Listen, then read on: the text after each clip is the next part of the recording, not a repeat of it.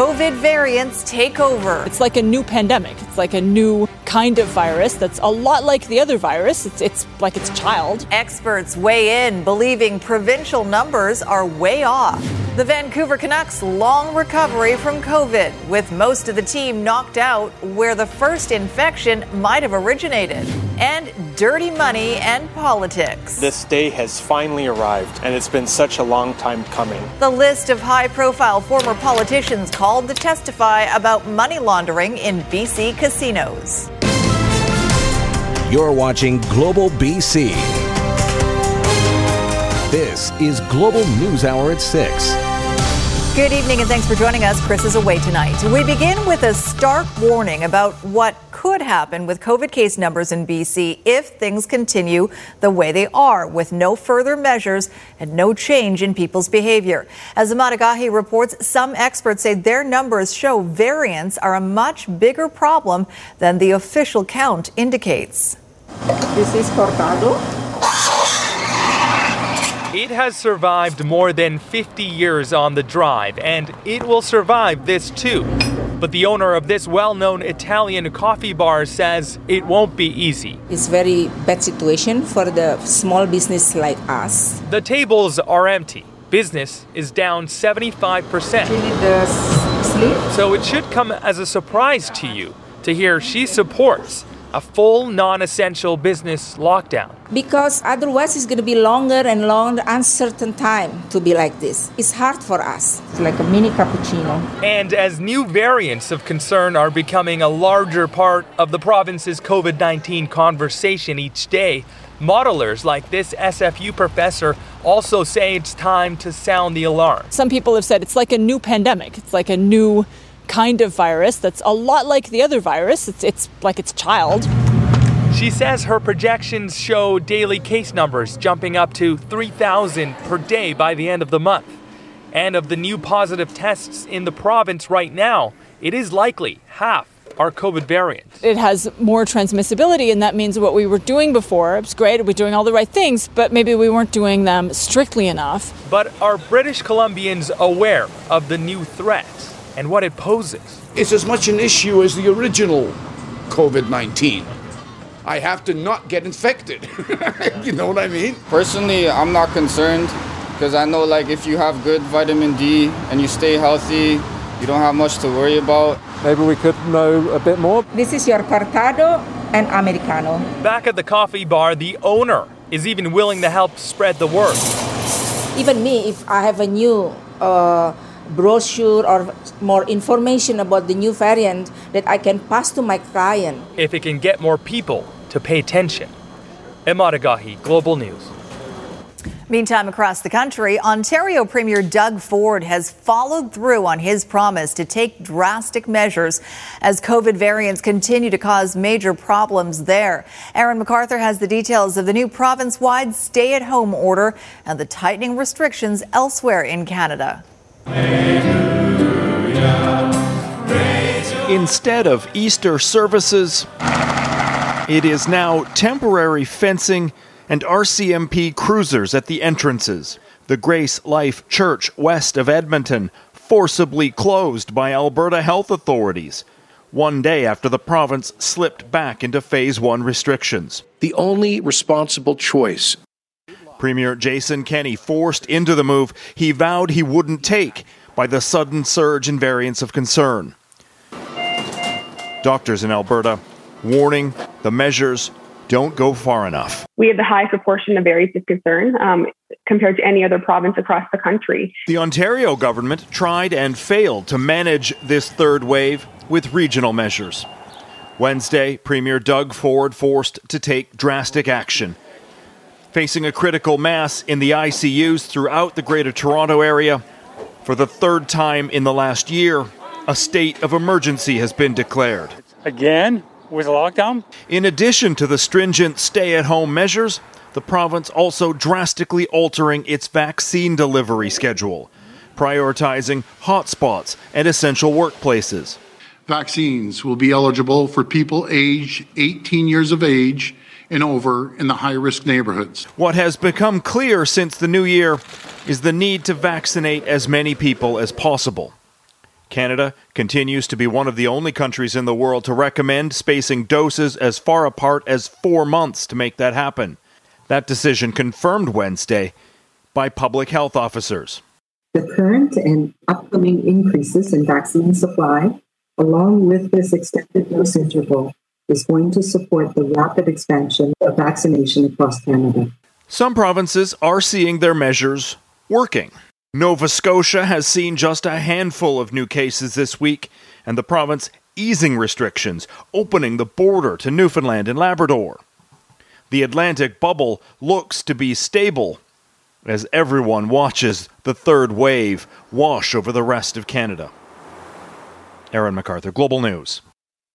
A variant is also confirmed to be a factor in the 25 cases involving the Vancouver Canucks. Squire Barnes joins us with more. Squire, what have you learned about where patient zero might have become infected? Well, they said it was in a community situation. So, one thing to remember is the Canucks actually had a break the week before the outbreak happened. And we have heard stories that some of the players might have taken their families up to Whistler. That's not confirmed, that's just what we're hearing.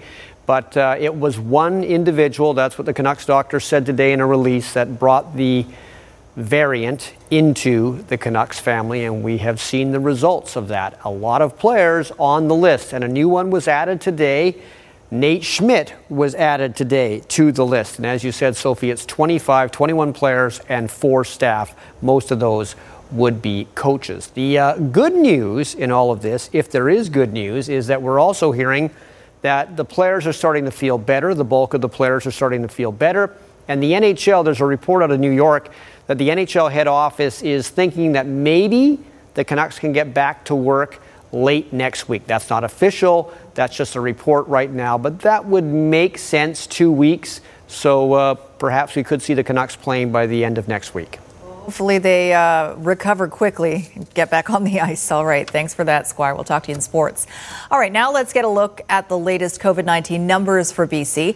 We have 997 new cases today, bringing BC's total to almost 107,000, with 8,728 of those cases currently active. 14,602 people are in isolation, 330 in hospital, 105 of them in the ICU, and that is a record high.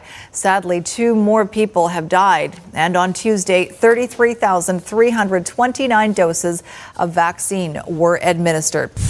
Let's bring in Keith Baldrey now to talk a little more about where we're seeing that spread. Keith?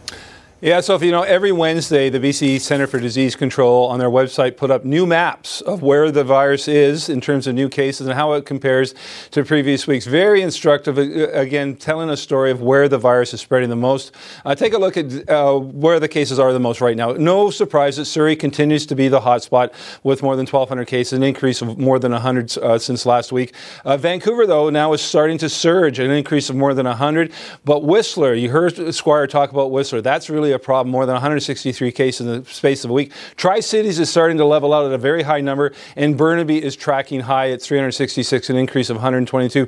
Whistler is considered to be driving the cases, particularly in the west side of Vancouver and other parts of Metro Health Authorities. And so many cases attributed to there, whether it's the Canucks or others. Whistler really uh, contributing to the case numbers over a period of weeks. And now, tomorrow, it's going to be interesting. We're going to get more data from Dr. Bonnie Henry on the hospitalizations uh, and ICU numbers numbers in terms of the ages of people in those uh, particular units. Uh, they are tracking to be younger, and we're going to get more information on variants as well. Uh, one note: it's going to be two, two o'clock tomorrow, not 3 mm-hmm. o'clock. I know a lot of people tune in and they want to know that time change. Mark it on your schedule for tomorrow. All right, thanks for that, Keith. Well, it's a bit like the reality show The Amazing Race for teachers who are desperately looking for a COVID 19 vaccine. Fraser Health has been vaccinating staff in the Surrey School District, but since the priority worker program has been suspended, delaying the shots for other districts, Fraser Health school staff outside of Surrey have been trying to find ways to get the vaccine. Originally, they were told they could have the extra doses that hadn't been used by the end of each day. But now the policy has changed. By the time I got there, they had gone back to no only Surrey educators. And there were people in line from Burnaby, Coquitlam, Langley, Vancouver, all of us teachers, all of us anxious and hoping and waiting to hear when it will be our turn. I'm very hopeful that our essential worker vaccination program will be back up and running. Of course, that's dependent on supply. Now, it's unclear when the program might be restarted. The province says it will either be when AstraZeneca is approved for workers under the age of 55 or when the Johnson & Johnson vaccine becomes available in Canada. Critics are accusing both provincial and federal governments of dragging their heels on changes to sick leave programs. The idea is to ensure people who normally don't get sick pay will be compensated if they stay at home to prevent the spread of the virus. But as Richard Zussman reports, it still doesn't cover everyone. It was an act of desperation for Raven Laux. I, I picked up sewing masks um, back in March, um, March of last year, um, because I had to cancel all my work.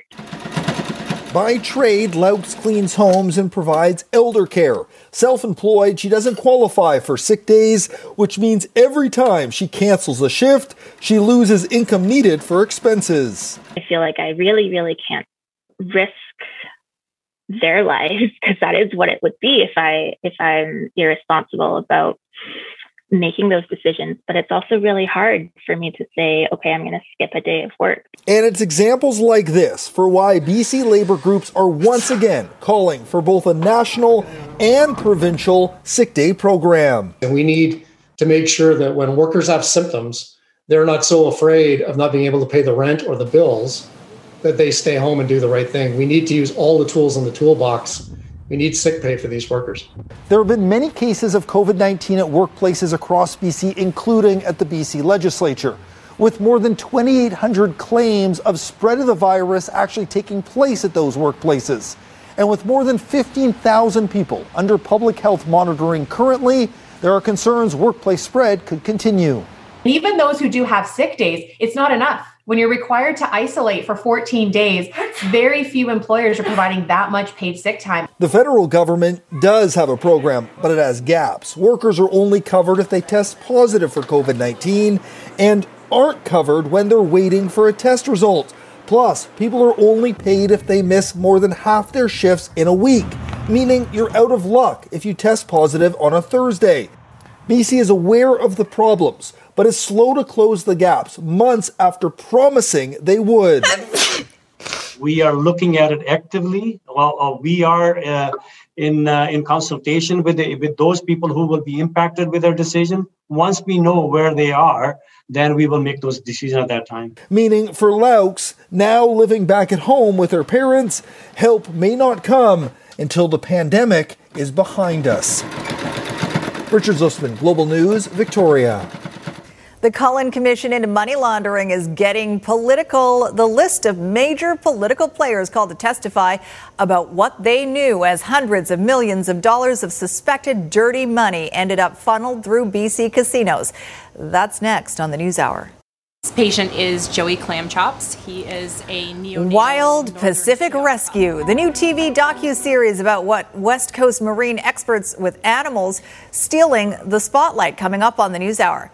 And Victoria's answer to the stressed and anxious, a hotline to cool you down coming up.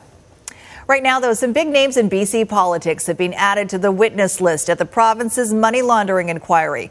John Hua has more on the key players from the former Liberal government who will testify later this month and why experts believe what they say under oath will be crucial. Shady money drop offs in the middle of the night. Buy ins using bags full of suspected criminal cash casino chips worth hundreds of thousands of dollars, handed off for all to see. While plenty of blame has been passed around over how BC casinos were used as a rinse cycle for transnational organized crime groups, many believe the laundered buck stops here. All of these things all go back to a politician making a decision to either do something or not do something. The Cullen Commission about to shine a spotlight on provincial government oversight during a time when the amount of suspicious cash flooding into BC casinos was allowed to reach an all time high. For much of the public, they'll want uh, someone to take responsibility for it, and uh, that should be the ministers in charge of it. When it comes to key provincial players, the Cullen Commission drawing a full house from the former BC Liberal government. Witnesses include former ministers responsible for gaming, Rich Coleman, Michael de Jong, and Shirley Bond.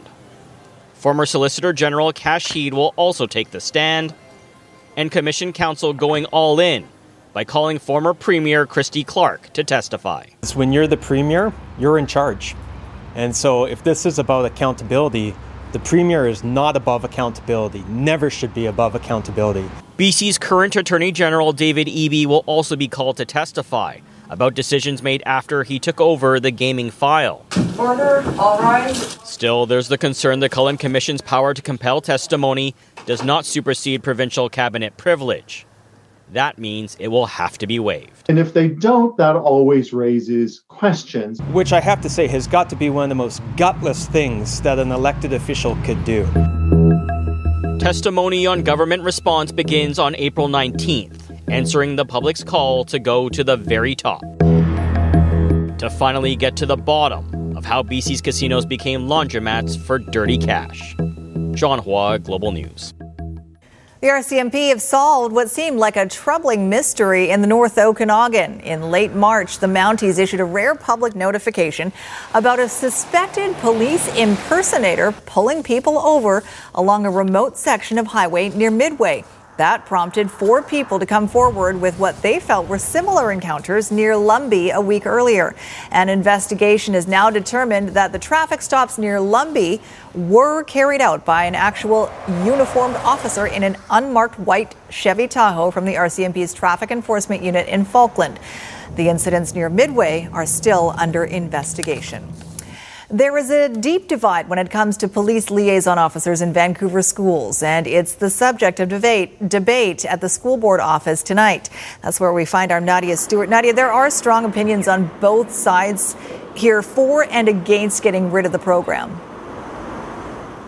Yeah, that's right. Students and advocates were here earlier this evening hoping to draw attention to the program, a program that has been under much scrutiny over the past year. The School Liaison Officer program has been under review by the Vancouver School Board. They hired a third party to speak with students and get their feedback as part of the review.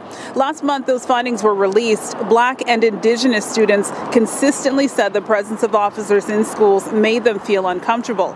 Now, students at this evening's rally remain concerned that the voices of black, indigenous, and racialized students are still not being heard. They acknowledge some have said the program has positive benefits, but say the negative outweighs the positive. We know that law enforcement represents a larger message in, today's society.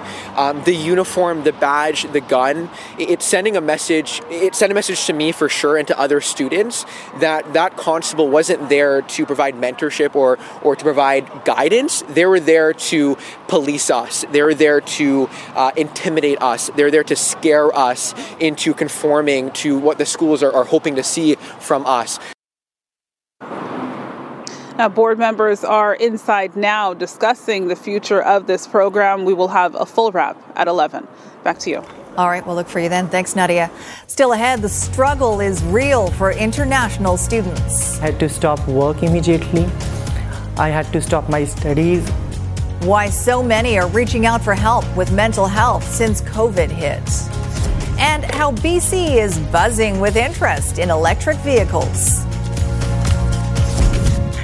Counterflow is out over at the Massey Tunnel. That's some good news for northbound traffic on Highway 99 out of Delta, where it's finally eased off from Highway 17A. Time to renew your home insurance. Switch to BCAA for local knowledge, customized coverage, and valuable ways to save. Visit bcaa.com. I'm Trish Jewison in the Global Traffic Center.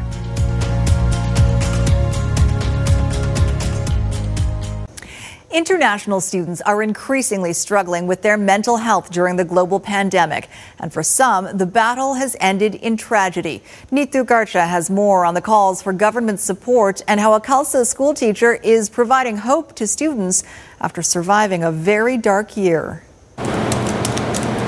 You are looking at a man living out his dream to be a teacher. This Khalsa school is giving me new wings to fly again. This recent SFU master's graduate was in a dark place before landing this job. As an international student, the pandemic hit the Pinder Singh dangerously hard. I had to face a lot of many things. Uh, uh, like, for example, I had to stop work immediately. I had to stop my studies. My mom was supposed to come in the month of March and we had to cancel her ticket because of this coronavirus and the world was shut down. All of it and the added isolation due to COVID 19, he says, nearly killed him. It came a time uh, when I was thinking, like, uh, what's the purpose of my life? Uh, what I'm doing here? 21 year old Amrinder Singh died by suicide last September. His friend, who started this GoFundMe page, told Global News the international student was under intense financial pressure, dealing with culture shock, and didn't have mental health supports. His experience is far from unique, according to the BC nonprofit One Voice Canada. Its most recent report highlighting what it calls a disturbing trend of death by suicide cases across the country due to factors including rampant fraud and corruption in the student recruitment industry, high tuition fees, and an underground economy where students are working illegally and being taken advantage of by employers. So the exploitation happens they have nowhere to go, nowhere to turn. They have no choice. Having that choice changed everything for UBC student Gurkirat Singh, who's now a crisis line volunteer. He says without the support and guidance of his uncle, who lives in Canada, things would be a lot different. I would have ended up in a really terrible situation. But I have noticed we don't get enough calls from international students. Maybe they are not aware of those crisis lines. And that disconnect between resources and those who need them is keeping students stuck in a nightmare. Neetu Garcha, Global News. A major announcement today to make BC's so called Highway of Tears safer. Today is a very significant day for everyone who lives, works, or travels along Highway 16. The federal and provincial governments have announced $4.5 million toward the 11.6 million cost to establish cellular service along the entire route. It follows a recommendation made 15 years ago to enhance the safety of Indigenous women and girls. This after many went missing while traveling that route. The expanded cell coverage will allow those in trouble to call for help even in remote areas. The province is contributing $2.25 million to a Rogers project that will fill in the remaining gaps of cellular coverage on the highway. By this fall, there will be continuous cellular coverage along the full length of the Highway of Tears, from Prince George to Prince Rupert. A new report shows BC has become a leader when it comes to electric vehicles. The Ministry of Energy, Mines and Low Carbon Innovation says there are now more than 54,000 zero emission vehicles in the province. That's the highest reported uptake in North America. We have more than 2,500 charging stations, with more being added. According to the report, our province is well on its way to exceeding the target of the Zero Emission Vehicles Act to have 10% of all vehicle sales be electric by 2025. Another war is brewing tonight over BC's wood pellet industry. Critics are calling on the government to halt any approval of new mills, saying a new report proves existing mills are using whole logs and not just wood waste to make their product. Paul Johnson reports. A massive log pile in BC's interior, a common enough sight. But according to a watchdog group, these trees aren't going to make lumber or paper but are destined to be burned in power plants overseas. Unfortunately, there is growing evidence that what this industry is actually using are the logs from whole trees. Ben Parfitt is an analyst with the Canadian Centre for Policy Alternatives. Their new report on BC's pellet fuel industry is triggering a wave of criticism from conservationists and unions. The pellet fuel industry in BC has long touted itself as producing green, renewable energy by taking wood waste from existing sawmills and making it into pellets that can be burned to generate power. So, to the extent that this industry is now taking whole trees to turn them into fuel pellets, critics say that really strains the definition of being renewable and sustainable. So, this is a very, very uh, significant uh, uh, turning point, I would say, in uh, the pellet industry in British Columbia. Enter Drax, a major UK power generator who've just bought up BC's biggest pellet company. Drax needs tens of millions of tons of pellets per year and is looking to BC's forests to supply them. And another project awaiting approval by Victoria would see Canada's biggest pellet mill built near Fort Nelson, with the capacity to grind up one and a half million trees a year. This pellet mill would, from the moment it opens its doors, be feeding on whole trees and, in effect, whole forests. Pellet industry leaders tell Global News their business is a green and renewable one because the replanted forests will eventually recapture the carbon released by burning the trees now. That claim, though, is highly disputed. We've seen a growing number of scientists around the world flagging their concerns about the rise in use of wood pellets as a source of energy. Paul Johnson, Global News. Still ahead, raising a stink in Penticton. I was quite shocked. Uh, you know, I thought it was um, it, just totally shocked. Why a Penticton businessman is apologizing for his putrid protest against homelessness. And a new rapid response team tackling the overdose crisis. Believe BC, featured on Global News Hour at 6, celebrates the innovative minds working together to reignite business throughout our province. Believe BC, brought to you in part by the BCTF, our kids and their teachers, worth investing in. As the evening commute winds down over here on Highway 1 through Burnaby, seeing just minor congestion at merge points like Willingdon and Kensington. Otherwise, you're good to go. Time to renew your home insurance. Switch to BCAA for local knowledge, customized coverage, and valuable ways to save. Visit bcaa.com. I'm Trish Jewison in the Global Traffic Center. The suspect in an anti Asian vandalism attack at Vancouver's Chinese Cultural Center last year is now wanted on a BC wide warrant. 47 year old Yves Castonguay has been charged with one count each of public incitement of hatred and mischief to a property in connection with the April 2020 vandalism spree in the heart of Chinatown. Police allege Castonguay walked into the courtyard of the Chinese Cultural Center on Keefer Street and wrote disturbing racist messages on four large glass windows. The suspect was captured on surveillance. Castonguay allegedly failed to attend court and a warrant for his arrest was issued it's rare that we see these charges because it's rare that these uh, types of, of crimes happen. But last year we were seeing an increase of them. So these crimes shouldn't happen. And, and we know that the, there was so much fear out there last year, and there still continues to be fear. But we hope that this sends a message to the community that we are working on these files. We take them very seriously, and, and we are following through the best we can. Tensions about homelessness are reaching a boiling point in Penticton when a business owner admitted to an act of mischief at a local shelter. Global's Shelby Tom explains what happened and why the restaurant owner is now apologizing.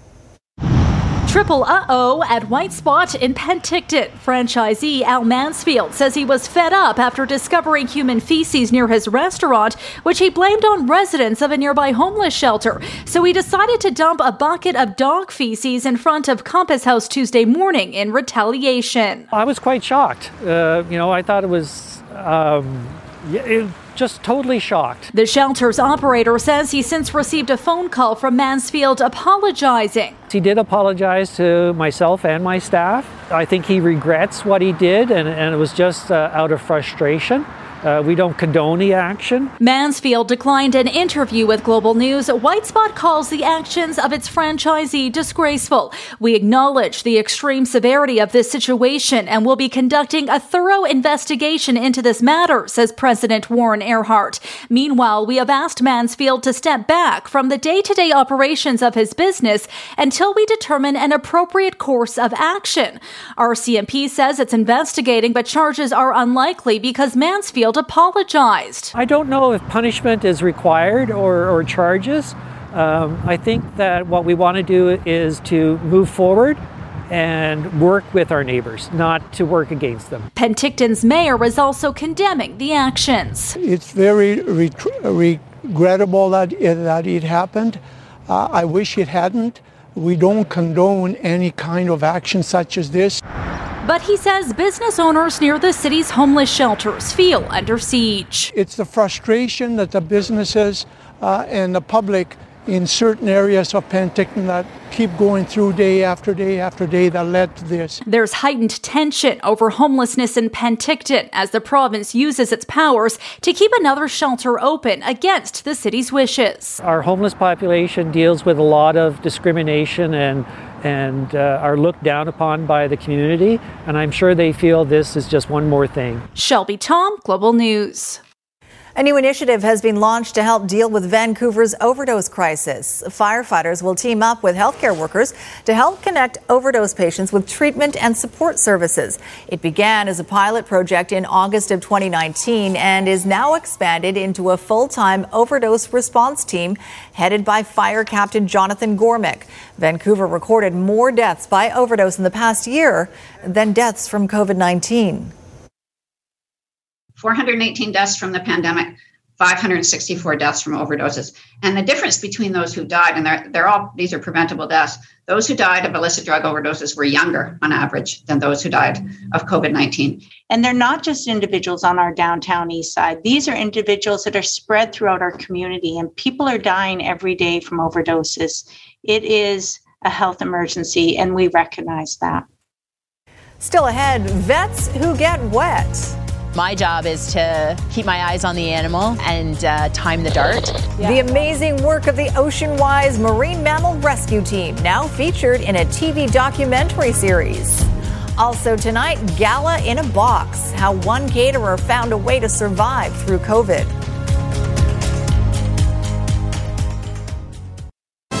You're watching Global News Hour at 6. Each year, a unique facility on Vancouver's waterfront is involved in saving dozens of seals, sea lions, and small cetaceans off BC's coast. Now, as Linda Aylesworth reports, a documentary film crew is about to share its exclusive access to the harrowing stories of the heroes behind the Marine Mammal Rescue Center. Behind the scenes at the Marine Mammal Rescue Center on the Vancouver waterfront is something a lucky few get to see. I know they're going to come fill your pool and you're going to get your breakfast really soon. I promise. Yeah, breakfast is coming. I promise. It's going to be good too. Fresh. Sandy, a stellar sea lion, was discovered lying comatose on a beach near Tofino last month. Thanks to veterinarian Martin Haulena and a team of rescuers, she's on the mend as is Quatsi, a baby sea otter. She eats uh, 520 grams between clams and squid six times a day. Quatsi's come a long way since she was brought here unconscious and near death. She is just one story, and we have hundreds of stories to tell. She's just came off to the 24 hour watch maybe about a week ago. They are stories that documentary director Michael Sheehan wanted to help them tell. What you have are beautiful animals in a really gorgeous part of the world that everybody recognizes as something really special. The three part documentary called Wild Pacific Rescue follows the Vancouver Aquarium's marine mammal rescue rescue team wherever the action is, from the operating room. I just want to make sure that we've got breaths here. No spoilers, but it, it, it could get pretty tense with that one. To the ocean, where we see their sea lion disentanglement program at work. That's her. That's her. I got her. Which involves remotely injecting with a dart gun animals that have been entangled in all sorts of garbage that are slowly dying, slowly suffering um, from the effects of that garbage and that entanglement. When it works, it's just the best feeling in the world to, to disentangle an animal. And I, I'm really excited to show people that sort of stuff. Wild Pacific Rescue starts airing next Wednesday on Cottage Life TV. I think really the underlying goal was just to engage people in, in the whole idea of conservation and, and the threats that wildlife face and how those threats are related to human activity and then what could people do to limit those negative effects. Linda Aylesworth, Global News. All right, time to check in with meteorologist Kristi Gordon for a look at that weather forecast. I see a tiny little bit of clearing way off into the distance behind you, Kristi. Yes, exactly. I was going to point that out. That's a sliver of sunshine, a little ray of light at the end of the day, which was a very wet day. You can see I've got my rain slicker on. Um, and it was cold, it really cold, not only here, but right across the province. In fact, Prince Rupert woke up to snowfall today. Olivia Mowat, our uh, uh, old uh, Global BC employee, hi, Olivia, she um, said, yeah, the snow did melt pretty quickly, but it was uh, tough to have that in the middle of April or partway through April, anyways. And we have snowfall warnings. Highway 3, Paulson Summit to Kootenay Pass under a snowfall warning. 30 centimeters of snow potentially by the noon hour tomorrow. Coquihalla up to 25. This is a time period, by the way, where you still need to have snow tires if you're traveling the mountain passes. Obviously, in conditions like this, but also because it is still regulation through till the end of the month. Tomorrow morning, we'll start to see a clearing, but still isolated showers or even flurries in through the Okanagan Valley, Columbia, Kootenay region through the overnight periods. Freezing levels will drop to about a thousand meters in some areas. Otherwise, you're going to see sunshine tomorrow afternoon. A really nice day tomorrow, but Friday, that's when we're going to get wet once again, and we're expecting windy conditions. In the meantime, the wet weather will be across the north coast for tomorrow. Again, these areas here Flurries or showers easing through the morning hours. For our region, lots of sunshine tomorrow, but 10 degrees, that's still well below seasonal for this time of year. Friday wet and also cool, but check out the long range forecast, Sophie. Yes, it looks like we're going to have a nice upper level ridge shift in. Keep in mind, long range forecast, you need to keep tuning back in, but that's lots to look forward to, in my opinion. So here's your Centra Windows weather window for today. Not only did we have snowfall in parts of the province, but we had a number of thunderstorms in through the 100 mile house area, Williams Lake as well. That's a dark cloud there, thanks to Daryl. Very ominous looking sky. All right, thanks, Kristi. Well, it could be the perfect antidote for the stressful times we're living in. A toll free hotline from the City of Victoria to help calm your nerves. Welcome to BC Nature Sounds. In this recording, you will hear the beautiful sound of birdsong in the late spring. The service has been put together in part by the city's artist in residence, Catherine Calder. According to the website, the project is, quote, designed to bring soothing auditory experiences to individuals in the greater Victoria area and across Canada. When you dial 1 877 2B CALM, that's 1 877 223 2256, you can choose between everything from nature sounds and Indigenous stories to poetry and children's laughter. I feel calm already. Just thinking about those things. This is an adult laughing. Adult laughing wasn't on there, I don't think. No, that's not that soothing. That's, not soothing at all. More annoying than anything. That's right. All right. Uh, we talked about the Canucks earlier, now the Whitecaps. Yeah, well, the Whitecaps, of course, are in Utah, and because they're in Utah and not Vancouver, they could be vaccinated very soon. We're working on the details of vaccinations right now, and hopefully, we're going to get it. But because of the after effects some people go through when they're vaccinated, the Whitecaps don't want to do it too close to a game. Seems like a wise idea. And later, the lazy gourmet gets to work. How the well known caterer turned things around when COVID hit with its gala in a box.